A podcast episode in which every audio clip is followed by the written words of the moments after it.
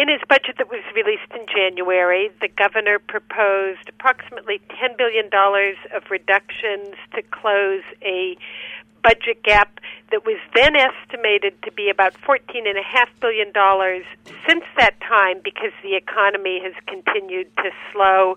Uh, that budget gap has actually widened to uh, something more in the range of $16 billion. The, the cuts proposed by the governor would touch every area of public services in California. Can you just elaborate a little bit more on who's going to be affected most? Anyone who might visit a state park or might visit a state beach. Certainly, low income uh, individuals who uh, receive cash assistance payments.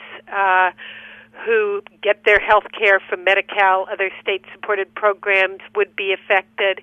Anybody who has a child in California's public schools or who might someday employ a child that's gone through California's public schools. And how did we get here?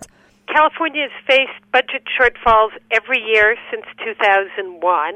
The budget was si- that was signed into law for the year that we're in the middle of right now uh, actually had built within it a structural budget gap of about $5 billion.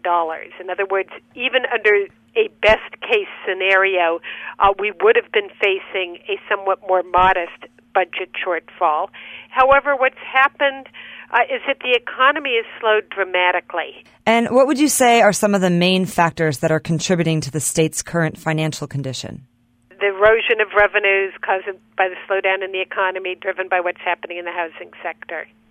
What other options are out there? I mean, how else can the government handle these cuts without harming these groups of people? Uh, we've argued that everything needs to be on the table, that California needs to look not only at the spending side of the budget in terms of closing the budget gap, but also at the revenue side of the budget.